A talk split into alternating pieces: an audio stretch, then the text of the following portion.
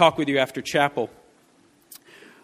Sojourners director of mobilizing, Miss Harper, was the founding executive director of New York Faith and Justice, an organization at the hub of a new ecumenical movement to end poverty in New York City.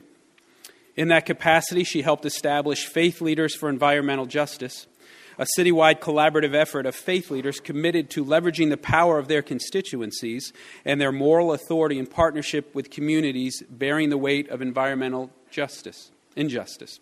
She also organized faith leaders to speak out for immigration reform and organized the South Bronx Conversations for Change, a dialogue to change project between police and the community. Her writing has been featured in the National Civic Review, God's Politics blog, the Huffington Post, Urban Faith, Prism, and Slant 33, where she has written extensively on tax reform, comprehensive immigration reform, health care reform, poverty, racial justice, and transformational civic engagement. Having earned her master's degree in human rights from Columbia University in New York City, Ms. Harper's forthcoming book, Left, Right, and Christ Evangelical Faith and Politics, was co written with D.C. Innes, an evangelical Republican who is also a Tea Partier. Harper and Innes explore their philosophies of government and business, as well as six major issues the next generations of evangelicals must wrestle with to be faithful witnesses in the public square. Ms. Harper co founded and co directed the Envision 2008, the Gospel, Politics, and Future conference on the campus of Princeton University, and co chaired the Envision 2011 Caring for the Community of Creation, Environmental Justice, Climate Change, and Prophetic Witness Symposium in New York City of June 2011. She was the recipient of Sojourners inaugural Organizers Award and the Harlem Sisters of Wisdom Award. She was celebrated on Rick Warren's website, purposedriven.com, as one of the site's inaugural seven Take Action Heroes and was recently named number five of the top 13 women to watch in 2012 by the Center for American Progress. Lisa is a member of Metro Hope Church in New York City, an evangelical covenant church, and she shared with me last night that for several years she attended LA First Church of the Nazarene under the pastoral leadership of Dr. Ron Benefiel. Will you please give a warm welcome to Miss Lisa Sharon Harper?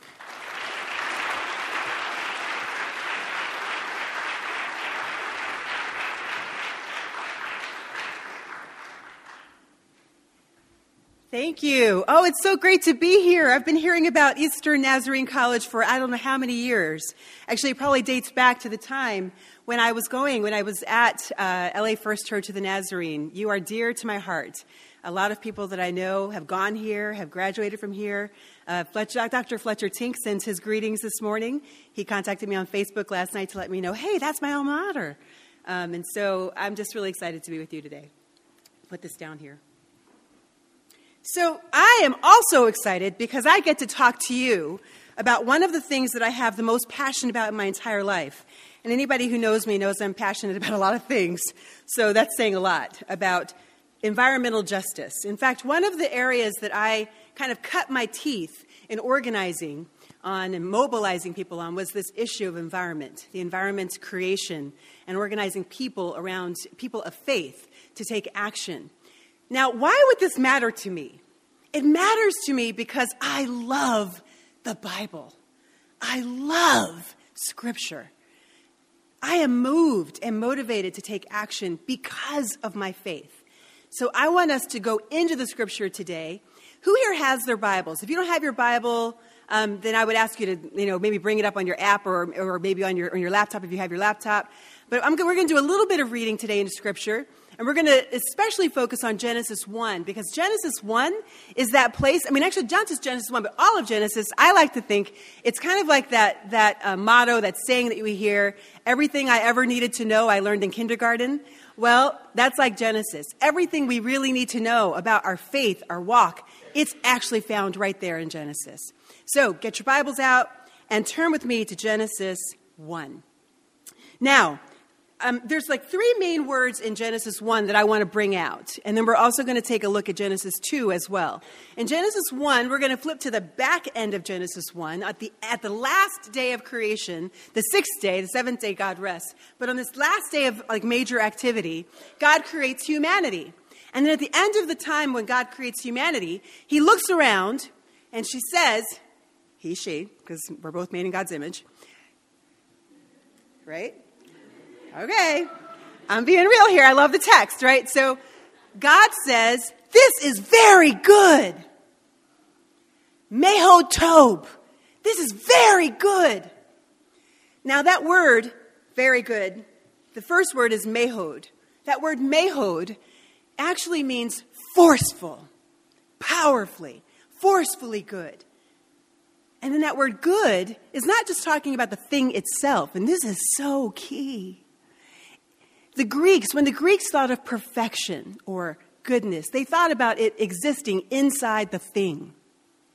But the Hebrews did not conceive of goodness in that way. The Hebrews understood perfection, if that's, what the word, if that's the only word you have, to exist between things. So that word good or tob actually is referring to the ties between all of the created things that God had just created over those last six days. So what God is saying is that the relationship between humanity and God was forcefully good. The relationship between women and men was forcefully good. The relationship between us and the rest of creation was forcefully good. The relationship between us and the systems that govern us was forcefully good. And the relationship between us and life itself was forcefully good. There was no such thing as death. And so we have here at the end of the sixth day a declaration that what goodness looks like, very goodness looks like, when God says, This is very good, this is forcefully good, it looks like the wellness of all relationships in creation. Now, there's two other words that I want to bring out in the text. You could flip back a little bit in the, in the text. It's the same day, but it's the top of the sixth day.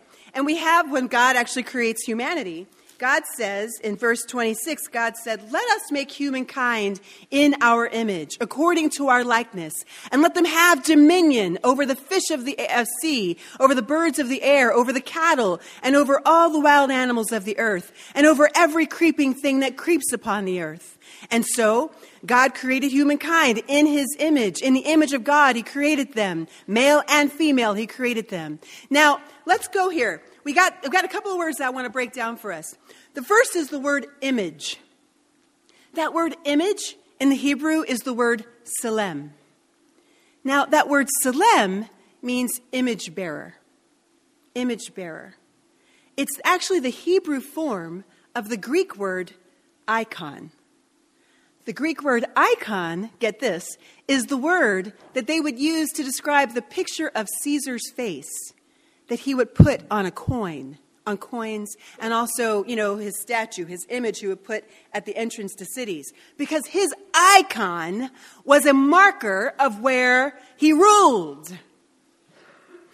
Just recently, a couple years ago, I went to Croatia and I was there and I got a chance to go to this wonderful museum. And in this museum, they had a, a, a really just a small display, but I spent most of my time there where they had all the coins. They had a bunch of coins from the Roman era. And on these coins were the faces of the Caesars. I have seen the face of Nero. I know what Nero looks like because I saw Nero's icon on that coin. Now, imagine you were created with the Selem, the icon, the Selem of God imprinted on you. Do you ever think of yourself that way? That you were created in order to be a marker of where God rules? God told us to multiply and fill the earth. Why would God do that? So that we all might know and all creation might know this is where God rules everywhere. And then there's this third word that I want to bring out for us it's the word dominion. Now, this word has been really, really, really misused over the years, and I think misunderstood. Sometimes people use it to justify domination or the complete lack of regard for the rest of creation. We have dominion. we are the kings. We get to do whatever we want with, with the rest of everything else, right? That's the way that kings have operated in the past. So, of course, that's what God meant. But not necessarily so. You see, God, God's meaning of the word dominion is not predicated on how humanity has used it. God's meaning of the word dominion is predicated on how God intended it to be used. We might have just messed it up. So let's take a look at that word dominion. The word dominion in the text here is rada. In the cultural context, in this agrarian place, in this agrarian context of the people who would have been the original readers and hearers of Genesis 1, the word rada would mean steward. It would mean to subjugate, but not unto domination or oblivion. It would be to subjugate um, unto to control, to make sure that it is protected or controlled. A better word, even than rada, you find in Genesis 2. In Genesis 2, you have the words till and keep. You know, when, when Adam, the first human, was put in the garden in order to say, in order to till and keep it. Well, get this that word till and keep, I was really blown away when I saw this. The word till is abad, and that means to work or to serve. And actually, implicitly, it means to serve as a bond servant, as in as a slave. So we were put in the garden, now jumping to chapter 2, to serve creation, even as a bond servant, to serve the needs of creation. And then that word to keep, the word to keep is the word shamar. And that word shamar means to protect to guard. So, those three words, dominion, shamar, abad, they give us a clearer picture of what God means when God says to exercise dominion. It means to protect the wellness of all the relationships that God had already established. It means to make sure that this, these relationships are guarded and preserved. And it also means to serve creation, to make sure that it is well, it is provided for, and that it is providing its own proper function in relationship to us. So, those are three words I want to bring out. Now, there's another piece here that I'd actually like to point out as well. When we have this thing about dominion and serving creation, here's the thing I really, something that just jumped out at me when I was considering this. I am the second oldest of six siblings. It was actually a blended family, so my mom and dad weren't really that busy. But you know, well, they were busy making, you know, sure, getting, making, uh, taking care of us. But every once in a while, they would go on trips or whatever, or they worked, you know, both of them had full time jobs. And so the kids really kind of, in a lot of ways, we kind of ran the house, right? So what happened was the oldest siblings, myself and my older brother, would often be put in charge of the younger siblings. Anybody else here have that, have that experience? Raise your hand. Yeah, okay, right. Like, you know what it was like. Sometimes it was a pain because they didn't listen or whatever, you know.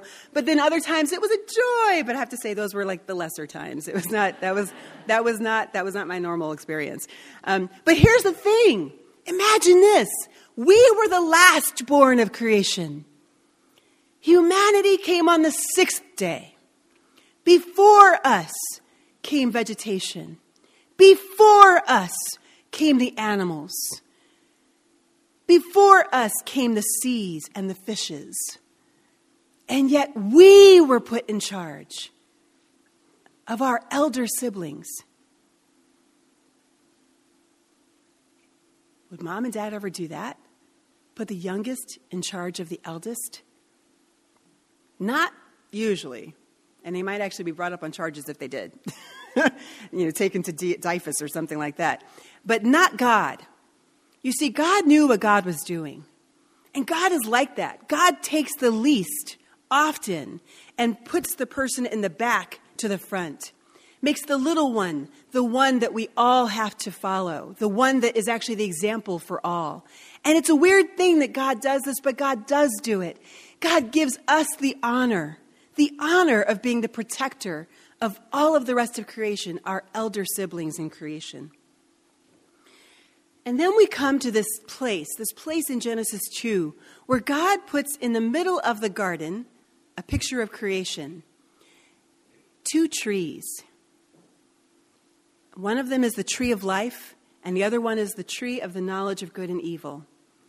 And with the tree of life, we can eat of that tree any day of the week and just gain another thousand years, basically, right? It's, it's we are going to live forever because we have access to the tree of life. That's why there was no death here.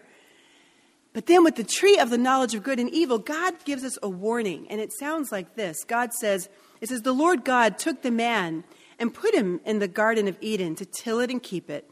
And the Lord God commanded the man, You may freely eat of every tree of the garden, but of the tree of the knowledge of good and evil you shall not eat, for in the day that you eat of it, you shall die. So there's a command. A lot of people look at that tree and they kind of think of it as like this magical tree. You eat of it, and all of a sudden it's almost like, ooh, ooh, ooh. You know, everybody goes, ooh, I'm melting. You know, I'm dying. I'm going to die. That's not, I don't think that's what it was. I don't think that's what it was all about. I think that what that was about was that this is the only place in all of creation up to this point where there is a command attached. Right now, we are in paradise. They have everything they need. Everything. There was not a need that they had except with that tree. With the tree of the knowledge of good and evil, they had to come across it every single day. It was in the middle, not on the edges, but on the, in the middle of the garden.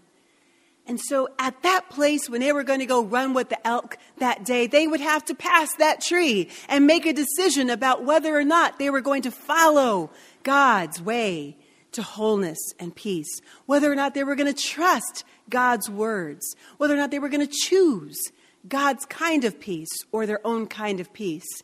And one day they made a fateful choice. And that choice led them to the fall. And this is what I want to bring out here. We have the saddest moment in all of human creation, and the whole, the whole human story up to this point, and I think the whole time, comes in Genesis 1, Genesis 3, 1.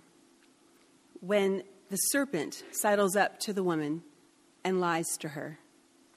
And isn't it interesting again that all of this is in relationship to creation? that there's a tree of life, there's a tree of the knowledge of good and evil. How we interact with the rest of creation actually gives us whether or not we will live or die. And here now we have an animal, the serpent, who sidles up and lies. Says, you know, the old man doesn't know what he's talking about. The old man, ah, he's really out for his own good. He just thinks you're going to get all the knowledge he has, and he doesn't want you to have that. And so the woman sees that the tree is good, pleasing to the eye, good for knowledge, and she takes it, and her husband, who was standing right there with her, took it too. And what we see from that point on is we see the breaking of all of the relationships that God had declared Meho Tov, just a chapter and a verse before that. They all fell down. If you ever wondered why it's called the fall, that's why. The first thing to go is our relationship with self. The second thing to go, because shame enters the world. We run and we hide, we hide behind fig leaves. The second thing to enter the world is the break between us and God. God comes down into the garden. Hey, where are you? God cries. We ran and hid from him and said, Oh, I'm sorry. You know, we, we, hid, we didn't know what you were up to. First time in the story of creation, the story of humanity, that we don't trust God. God's intentions toward us. And then we see the relationship between us and the rest of creation is broken. Let me read for us here. The Lord God said to the serpent, Because you have done this, cursed are you among all animals and among all wild creatures. Upon your belly you shall go, and dust you shall eat all the days of your life. I will put enmity between you and the woman, and between your offspring and hers. He will strike your head, and you will strike his heel. Now, many people, I'm sure you've probably heard sermons about this, where they talk about this being a foreshadowing of Jesus in the Garden of Gethsemane when he strikes the head of the serpent, you know? And I'm sure that that's it. But in a more concrete way, this is also in the story the very first time we ever see an animal striking at a human being. We never see that before this, before this moment. And then flip forward a little bit, and you have And to the man, he says, Bless, because you have listened to the voice of your wife and have eaten of the tree about which I commanded you, you shall not eat of it. Cursed is the ground because of you. In toil you shall eat of it all the days of your life. Thorns and thistles it shall bring forth for you.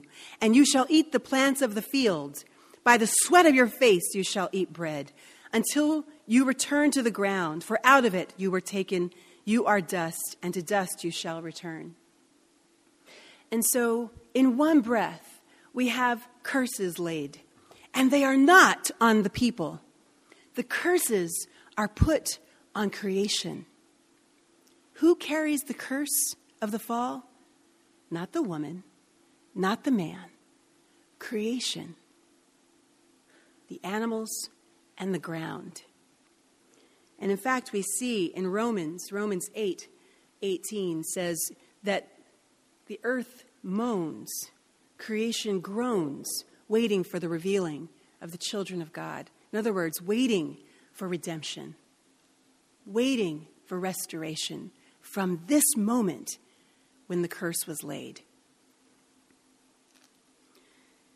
So, in a very practical sense, this is the first time in the creation story that we see clearly that our sin affects the earth and the way things work.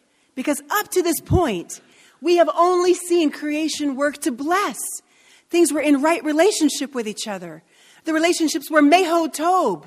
But because of the fall, because we reached for our kind of peace at the expense of everyone else's peace, because we did that, the relationships that God had declared Meho Tob, just a chapter and a verse ago, all fell down. They were shattered. And what they call shalom, the wellness of these relationships, the peace between all, it was ransacked. Shalom was ransacked. So the relationship between us and the rest of creation, which is really what I want to rest on for the rest of our time here. There's an interesting relationship here. The creation bears witness to the condition of our relationship with God. I took a journey not too long ago that was called the Pilgrimage for Reconciliation. And on this pilgrimage, we retraced the Cherokee Trail of Tears and the African experience in America from slavery to civil rights. It was through InterVarsity Christian Fellowship. And when we were on the trail, the Cherokee Trail of Tears, we came to this park called the Trail of Tears Park in Hopkinsville, Kentucky. Now, this park actually bears significance in my own family story. My own family walked the Trail of Tears, African Americans and Cherokees and Chickasaws. And we actually believed that they, ex- they escaped the Trail of Tears Park, that very park, because just a few years later they were found on the census, just 50 miles due northwest of that park. And they were hiding out. But as I walked that earth, I was really blown away because the earth was cracked. Now, we had driven through Kentucky that whole summer, not that whole summer, but over the course of that week, and there was lush green everywhere. It was, it was really quite stunning. We came to that park, and it was gray, like a grayish brown, and it was cracked. And even the trees seemed to weep here. The, the leaves just kind of fell like this. I took pictures because it was stunning. There were cracks that, like with big holes gaping in the earth. And I remember thinking to myself, creation is bearing witness to what happened here.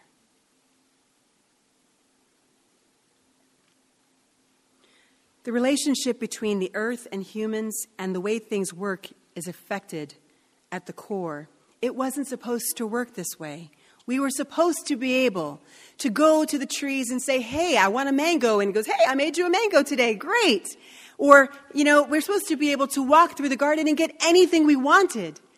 But it doesn't work. Now we have to beat the earth. And death enters the world on the same t- at the same time, on the same day. That our relationship with creation is destroyed. Now, the theologian Paul Tillich says that sin, the nature of sin, is separation. And we often think of sin as the thing that separates us from God. I know I was taught that. And I was taught that sin is imperfection, right? It's not being perfect in and of myself. That is a Greek understanding of sin, not a Hebraic understanding of sin. In fact, I was even taught back in the Roman times, you know, in the Greek art, in the Greek times, the archers would say sin, and you know, they would they would they would you know shoot their arrow, and it would be the distance between the arrow and the bullseye would be called the sin. But what if sin is actually whatever breaks those relationships that God declared very good, mehod tob, forcefully good, in that sixth day of creation? The implications are huge here. So, then, how we interact with creation and how we interact with God will be reflected in both directions. Proverbs 13:23 says, "The fields of the poor may yield much food, but it is swept away through injustice." Sin and creation and people are affected. Now today, the sin-stained mantra that ushered in our current crises crisis of droughts in our nation, crisis of food shortages around the world, crises of heat islands in urban centers, crises of water that you can literally set on fire because of fracking, crises of exponential growth in the number of cases, the rate of cancer among us, and other ailments. We are at a crisis moment. And my friends, what I'm saying is theologically, we can look at the scripture and we can know that the reason why this is happening is because creation is bearing witness to the, our broken relationship with God. Take a look, let's just consider war. Think about Darfur. Think about the genocide in Darfur. Really big news about five, five, six years ago, right? How did that start? A lot of people called it an ethnic conflict between the Arabs and the blacks. It didn't start that way. Darfur began as a conflict over water between the herdsmen and the farmers. And Gaddafi, who is no longer with us, he turned it into an ethnic conflict by naming those blacks as part of the problem and rallying the Arabs against the blacks. But originally, it was a resource conflict. I told you I spent time in Croatia.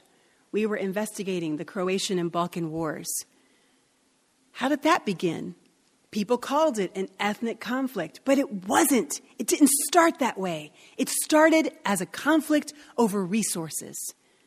Because when Croatia and Bosnia pulled out of Yugoslavia, Serbia knew that the resources that they depended on were in Bosnia and Croatia.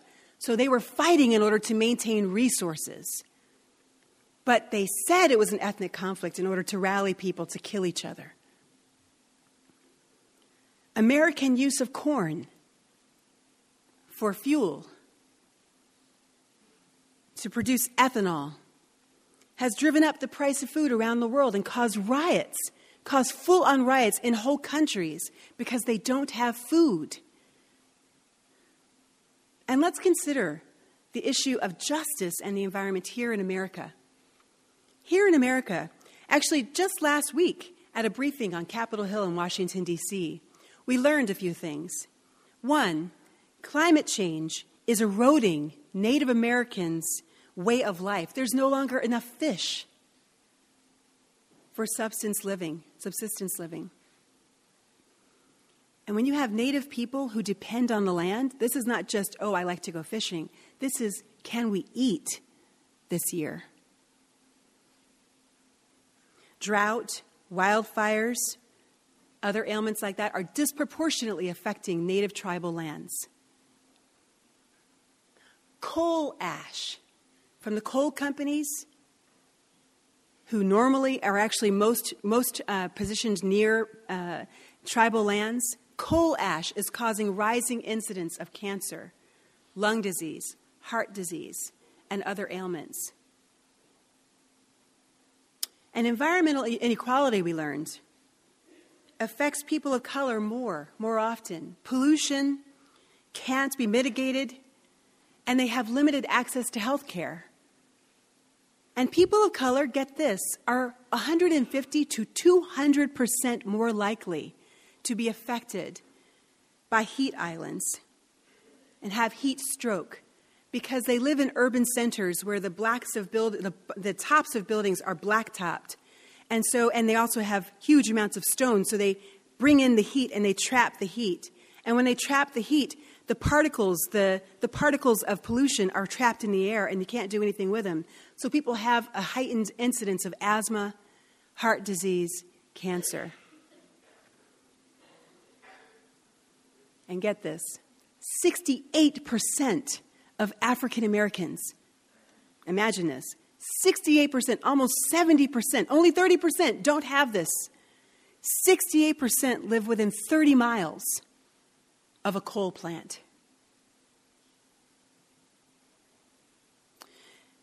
Environmental justice, when we talk about environmental justice, what it means is that people are not loving the environment. And more than that, systemically through law and through policies, they are pushing the toxins from that lack of care for the world, the toxins into poor neighborhoods and poor communities, usually people of color, like Native Americans, Latinos, and African Americans. The earth is bearing witness to our lack of relationship with God, and creation is groaning, waiting for the children of God to be revealed. So, this is how things are left in Genesis 3. But it is not the end of the story. When we look further in the text, all the way through Genesis, all the way through Exodus, Deuteronomy, Samuel, First Chronicles, Job, Isaiah, Psalms, Ezekiel, Micah, Matthew, Luke, Romans, Philippians, Hebrews, and Revelation, we actually see that God is working out a redemption plan. And that's part of the reason why Jesus came. We see in Psalm 85, the people cry out, Shalom, Shalom, give us Shalom, give us peace. They're looking at that first time in the garden when God said it was all good. It's all very good. And they said, Give it back, God, give it back. And God says, I am going to give it back. And this is what it's going to look like justice and peace are going to kiss. Truth, truth is going to spring up from the ground. Righteousness is going to shine from the sky. Justice is going to shine from the sky. That's what the word means. It means justice. And so God promises, yes, it's going to happen. And then Jesus comes. And when Jesus comes, Jesus doesn't just get on the cross. Yes, Jesus gets on the cross, but Jesus walked on the earth for 33 years before he got on the cross. And he actually said a lot of good stuff. And he actually showed us in those, especially those last three years, what it looks like to be a shalom restorer. Jesus looked at the wind and said, Eirene, which means shalom in the Greek. Eirene, and the wind was still. Jesus went to a tree, a fig tree, that came up and had its flowers bear say that basically it lied. It said, oh, you know, because it had the flowers, it said basically that it's supposed to have a bunch of fruit there. It witnessed to the world that there was fruit on that tree, but he came up to the tree and there was no fruit, and so he cursed it. He said, uh uh-uh. uh not right relationship. And then he went into the temple and he saw that the temple had the appearance of fruit, but there was no fruit inside. And so he overturned the tables. Jesus was about restoring right relationship with all things. Even that prayer that we prayed earlier Our Father, who art in heaven. Not Caesar, who called himself the Father of his people. Hallowed be your name. Not Caesar, who said his name was above all names. Your kingdom come, your will be done Not Caesar's will, not Caesar's kingdom, your kingdom, your will. Give us this day our daily bread. What would that look like for God to give us our daily bread? It looks like the restoration of the wellness of creation so that creation might actually spring up and give life and food and sustenance so that we'd no longer have to beat the earth. Not Caesar, who used to toss out bread to the people as a benevolent symbol, as a symbol of his benevolence. Forgive us our trespasses as we forgive those who trespass against us. Where have you trespassed today? Where have you trespassed against creation? How, have, how has our apathy and our inaction, our lack of love, because love is ultimately the thing that bound all of those powerfully good relationships. How has our lack of love for our elder sibling of cre- the rest of creation caused a lot of the damage that we see in the world today. Lead us not into temptation, but deliver us from doing evil. For yours is the kingdom. And let me ask you this where is the kingdom of God? Where does it exist? It exists wherever there are those who choose God's way to peace wherever there are those who trust God's way to peace. And that includes between the relationship between us and the rest of creation. What would God's way to peace look like? Let me give us a few things. One, it would mean living simply as individuals and as a nation. We see that example from Moses and the manna. God rained down manna, and God said, Take only what you need. I think we need to work on a theology of enough. We have a, a deep sin, a deep lie that's been told to our culture. You consume, therefore you are. That is not the truth. The truth is, we are because God is. And we are well and good because God has made us in God's image, and nothing can take that away from us. Second, just systems that feed the hungry and provide water for the thirsty. We can work towards that. Matthew 25 tells us these are, these are two groups people who are hungry and people who are thirsty that, that Jesus cares about deeply. And we need to be focused on looking at legislation, looking at policies in our own community, our own city, and even asking the question of even within the Nazarene church, what churches in what regions are actually suffering right now because they are close to a coal plant or they are experiencing fracking.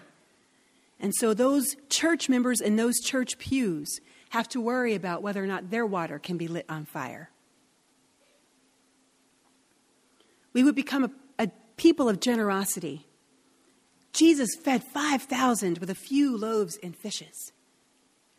We, we don't need to be hoarding our resources. What we can do is we can exercise the generosity that Jesus does and, ex- and expect God to multiply our resources. And we can exercise dependence on God. In Luke 11, God does say, Give us this day our daily bread. And humility and repentance.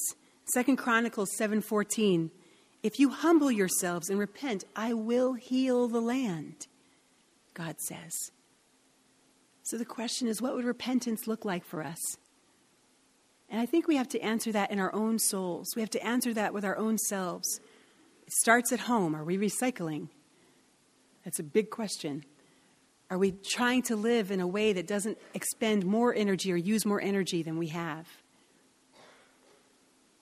And then finally, we need to be praying for a world where resources are allotted for all, not just for some at the expense of the many. Let me pray for us. Jesus, thank you for this day. Thank you for this word. We ask you, Holy God, to take this word now and take the seeds, and I pray that you would water it over time. I pray that you would raise up from these seeds shoots that would become trees, that would become trees of life, trees of righteousness, oaks of righteousness, as Isaiah 61 says, within the Nazarene church and throughout our world. We ask you, God, heal creation, heal our relationship with you, heal our relationship with each other. And God, I pray that in the same way that, that creation is a witness to our broken relationship with you, that it might become a witness to our restored relationship with you.